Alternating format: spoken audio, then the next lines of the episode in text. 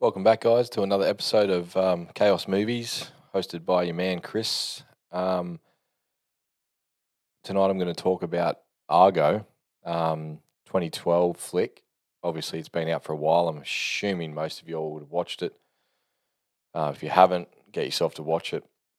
Um, this movie is impactful, like it's, it's suspenseful. It's it's also kind of sobering in some ways too, but mostly suspenseful and um, you know you, once you get into it you understand but it, it's a, a story basically about um, well the conflict in Tehran and Iran sorry and um, obviously there's an embassy that has a lot of American workers in there and because they wanted the Shah back and um, he was hiding out in America and they wouldn't give him back to him the rebel dictator that was in there at the time just decided to just go nuts and been building for quite some time early on or late late in the 70s and uh, well they stormed the embassy and took a lot of hostages but there was six that made it out and um, through a back entrance into the main street and they took refuge in the movie.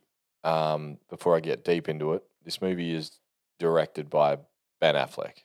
I mean he we all know he directed um, Good Will Hunting when he was younger with uh, Matt Damon, and that was a fucking masterpiece. This one, this one, I mean, nailed it for me. I love the movie. I watch it several times. So I, I, I watch it whenever I feel like it. It's just one of those movies that just just a, it just requires just a, a certain amount of your time.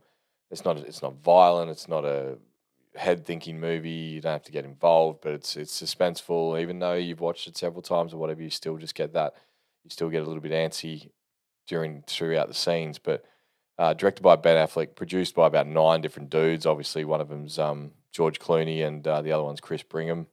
Um, writers are um, funny enough. One of the writers is actually uh, Ben Affleck's character, which is uh, he's Tony Mendez, and obviously he portrays the real life Tony Mendez, who worked for the CIA as an ex-fil ex-fil guy and uh, he wrote the book. And being that it was a massive classified operation because of numerous governments that connected to getting these guys out of the country.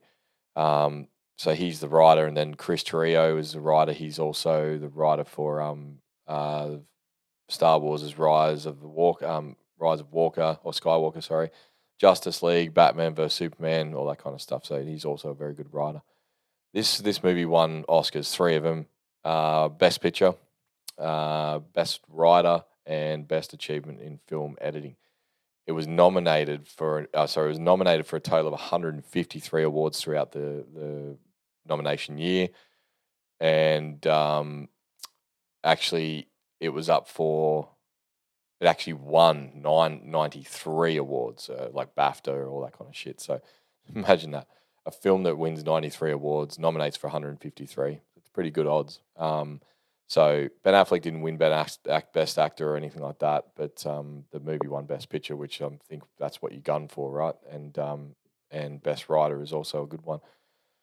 So yeah, as as far as the story goes, you know, Ben Affleck's character Tony Mendez is obviously a CIA operative, um, deals in exfiltration, uh, ex um, exfil, which is you know basically he's the guy you get to plan to get people out, and um, in this case, well, six Americans in a very, very hostile area, all looking for it. Well, they didn't even know throughout this movie the hostages were um, obviously captured, and uh, there was a fair few of them. And the six that got out, well, the, the actual the Revolutionary Guard and the military, they didn't know there was six missing until they started um, digging in through all the files when they were ransacking the place, and that's where they come across a mug book, which was apparently hilarious because you know we always get done by our own stupidity. So in order to keep records of all your workers, someone took mugshot book and kept it in the safe at the embassy. So all they had to do was get a hold of it, but they shredded it. So once they found out um, that there was six missing, they just started scouring through all the all the little bits of shred, getting little like a sweatshop thing going where the kids were just um, I think that whatever that um, art project you used to do in school, where you used to get your picture and you'd cut it all into thin lines and then you cross hatch it just so you can get the pictures to sort of you know, so they started doing that, and obviously that's where the intensity of the movie comes from because meanwhile they're looking for him, and then of course they're just hiding out in the Canadian house, uh, the Canadian ambassador's house, which is funny because throughout the movie, I did some research and it says that New Zealand ambassadors um, embassy and the uh, British embassy turned them down, so they had to f- go to the Canadian embassy. But it was an actual fact. It was they had lived at the British embassy for six to seven days, and when it wasn't the best place for them, the six said we should go to the Canadian embassy, and the New Zealand um, security for the New Zealand embassy actually transported them over there. But um, Ben Affleck wrote uh, that he he wanted to build tension in the movie, so he just left them in the one in in the script. He left them in the one house, so that's why he wrote. Uh, New Zealand and British turned him away. He had to go to Canadian. So obviously, to build tension in the movie, he wanted them to be in the one spot, living together for like eighty nine days in this in the movie, um, just to so they could be all edgy and you're on edge because you're like, oh wow, if you get into their psyche, imagine being in one house for 89 days. Um, they look like they're all smokers. Looks like everyone was a smoker back then. They were all drinkers and they weren't allowed to go outside. So you could just imagine. So if you put yourself in their shoes, you're feeling a bit, you're feeling a bit fucking cramped up. So that's where the tension build comes from, from Ben Affleck's point. Ben plays a super cool part in this movie. I mean, I love all of his acting.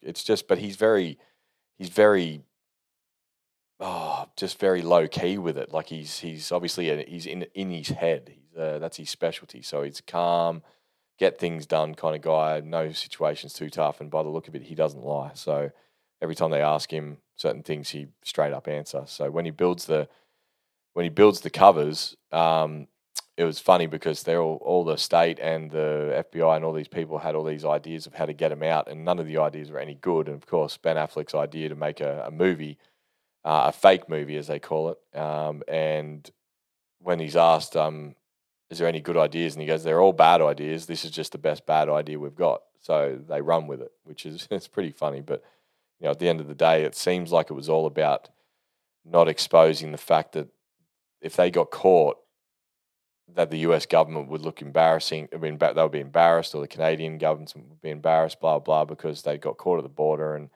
you know, it, it seems silly, right, to to fund a fake movie just to get people out. But you know what? That's what they had to do back then. Thank God technology wasn't on wasn't around back then, because uh, well, they would have been found out by facial recognition straight up, and also they they they would have mobile phones and. Some so so many of the intense scenes in this movie would have just non-existent if there was technology involved because there's one part that just cracks me up that they're going through um, uh, once they find out that there's some dudes missing um, or no when they go into the bazaar so the bazaar is a, a marketplace which if you've ever watched a the Argo movie is, I think, based off sort of like the Dune Dune movies, where it's spice markets in the in the in the exotic Middle East, uh, sand desert type stuff. And when they go to the Bizarro, which is where that magic carpet or flying carpet kind of stuff and the spice market and the trades, that's where it is. And when they're walking through there, people are taking their photo or some revolutionary guard guy's taking their photo. Now, if technology was there, he'd just be like, take a photo, send a text to his boss, say, check out these guys. Obviously, the photos had to be developed. That took like two days. And by the time they eventually got them, it was literally probably like two hours to, to get the word out that they'd found them. So um, you know that was that was that cracked me up that part. But no technology involved in this movie. It's just straight up. So obviously Ben Affleck's not the only one that deserves a mention. Is Bryan Cranston plays um, his boss in the CIA, and he's just phenomenal. Look, as I say in a lot of my other podcasts, if you can watch a movie where you forget that the actual actor is playing the role, and you, you don't see Bryan Cranston or you don't see Ben Affleck. You sort of just see the you see Tony Mendez and um, and John Goodman. Uh, his character was uh, John Chambers, who's famous um, on-set makeup artist, and he also in real life, John Chambers uh, won himself an Oscar for his um, for his skills on a movie a while back. So he's like the first ever Oscar winner to be brought in to a movie like this and then be part of the Best Picture Oscar as well, which is pretty cool. But John Goodman plays his part. Once again, everyone knows John Goodman, but you don't really notice. You kind of notice a John Chambers. I, I, don't know. Uh, that that's just me. That's my. This is all my opinion. You guys could probably say the movie shit. You could probably say the actors aren't that great, but it's what I get out of the movie, and I want to see if you do too. It's just that. But one guy you do notice playing the role, and I think it's because he's the same in every movie, and that's just his acting, is Alan Arkin. He is he is amazing in any movie he's in. He's blunt, funny, to the point, kind of tell you how it is, and it, he does that in every role. So I'm, I'm, certainly I certainly love the cast. That this had a huge cast. That that was just those guys, and there was 273 other cast members. Um, filming locations. This is another thing I love about movies that they can they can definitely just wield the camera to make you see what you think you see um, because this movie was never filmed in Iran at all or Tehran. No, not at all. The Tehran airport scene in this movie at the end and throughout, it's filmed in Ontario, Ontario, Canada. Doesn't even look like the foreground. They got the mountains and stuff like that. They do look a little bit rocky, but I'm assuming they've either altered that or it actually is the Canadian Rockies in the foreground. Um, most of the other parts, the scenes where he meets the special op- operative before he goes to the uh, Ministry of Arts in uh, is in Istanbul. Um, the rest of it's filmed in LA. That's it. Like the even the I think even the museum scene is the museum is an old or one of the scenes is an old hospital in in um, downtown LA. So that's um that's pretty that's pretty funny. But you know what? I suppose that's for good reason because at some point after this movie was filmed, that um, the government in was it Tehran or Iran, one of them, Iran, they tried to sue. They wanted to sue Ben Affleck. They hired a hotshot lawyer to go after the the movie, basically citing that they made this movie in order to make them look bad, so they can create tension and aggravation between the, the, the, the countries, and they wanted to they wanted to have Ben Affleck arrested on um, war crimes with the intent of going to war or creating a scenario where war was likely. And obviously, it went before a French uh, court, which I'm not sure whether that uh, that's not the Hague. I'm not sure who that is. Why would go to Paris, like France. But anyway, he passed. He dismissed it and just said it was ground. It was boundless. It was groundless. There was nothing worth doing. So obviously, it was off the hook. It was probably sensitive in nature. Look, apparently, according to President Carter, when he watched this movie, um, he wrote or he said that it says that America did a lot. It shows that America did a lot of the groundwork and the ideas behind getting them out of the country. But um, turns out it was ninety percent of Canada actually did it, um, and that was you know brave on their part. But um, obviously, when America makes the movie, it sort of shows it from their perspective. So therefore, we're going to think they did all the groundwork. But mostly of it come from the Canadians, and uh, you know, super sensitive movie. That's why it. All the hostages were released in 1981. They were in. They were in being held for 444 days of torturous days. I can imagine that part. I'm confused on. So they were held for 441 days, but yet those six were let out. Uh, were not let out. They escaped the country around the 90 day mark, I think it was. So there was still a shitload, like a year left before the other hostages released. So, I mean, the six six Americans might have felt happy that they were free, but Jesus Christ, what about the other guys who were getting taken down to firing lines and fakely executed just to scare the shit out of them just because they could do that to them?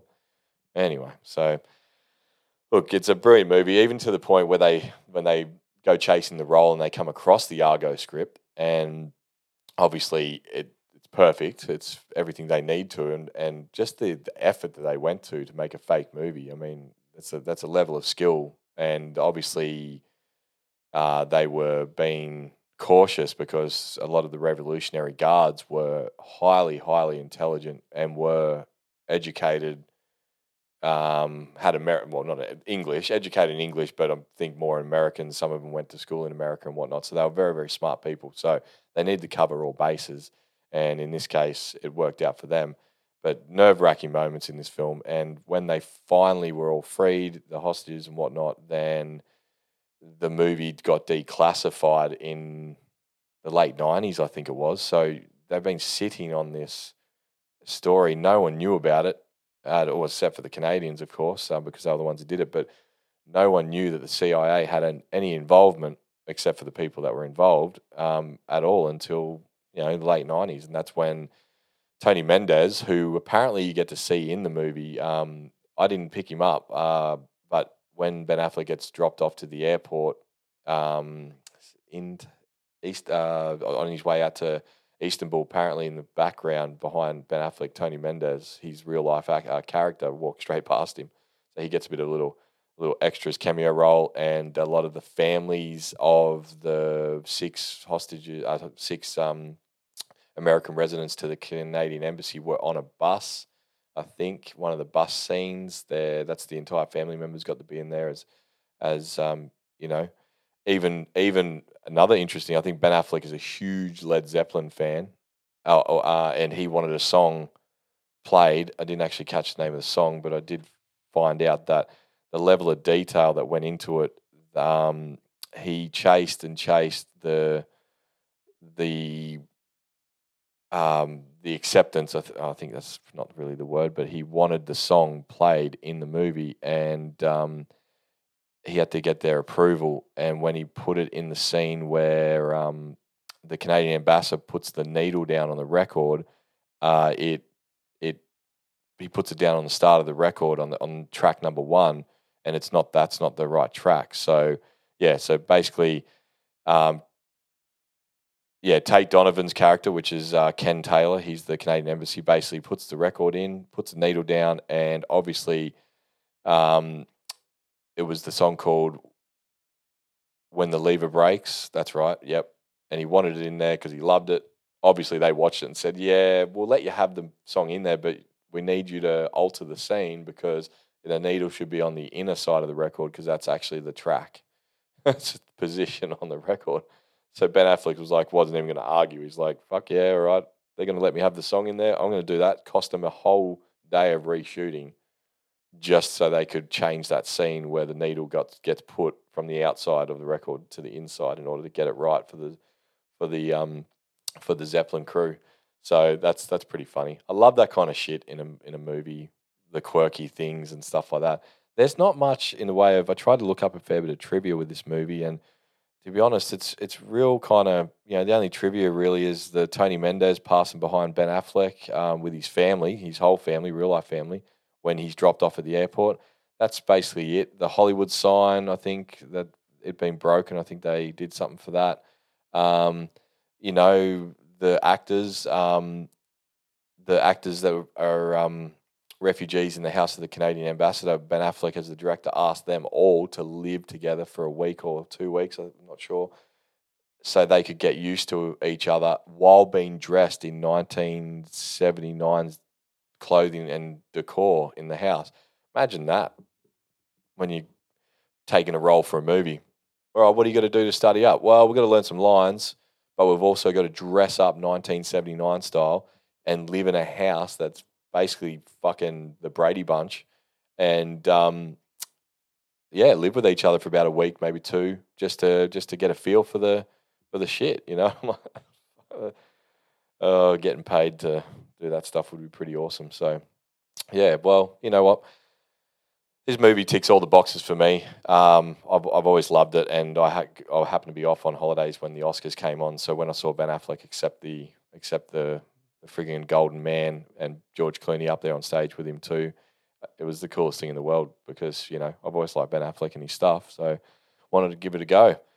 All right, as always, guys, thanks for listening and quote you one more thing from the movie, and it's my favorite part, and I will tell you to ah go fuck yourself. Have a watch if you haven't, guys. Chat to you later.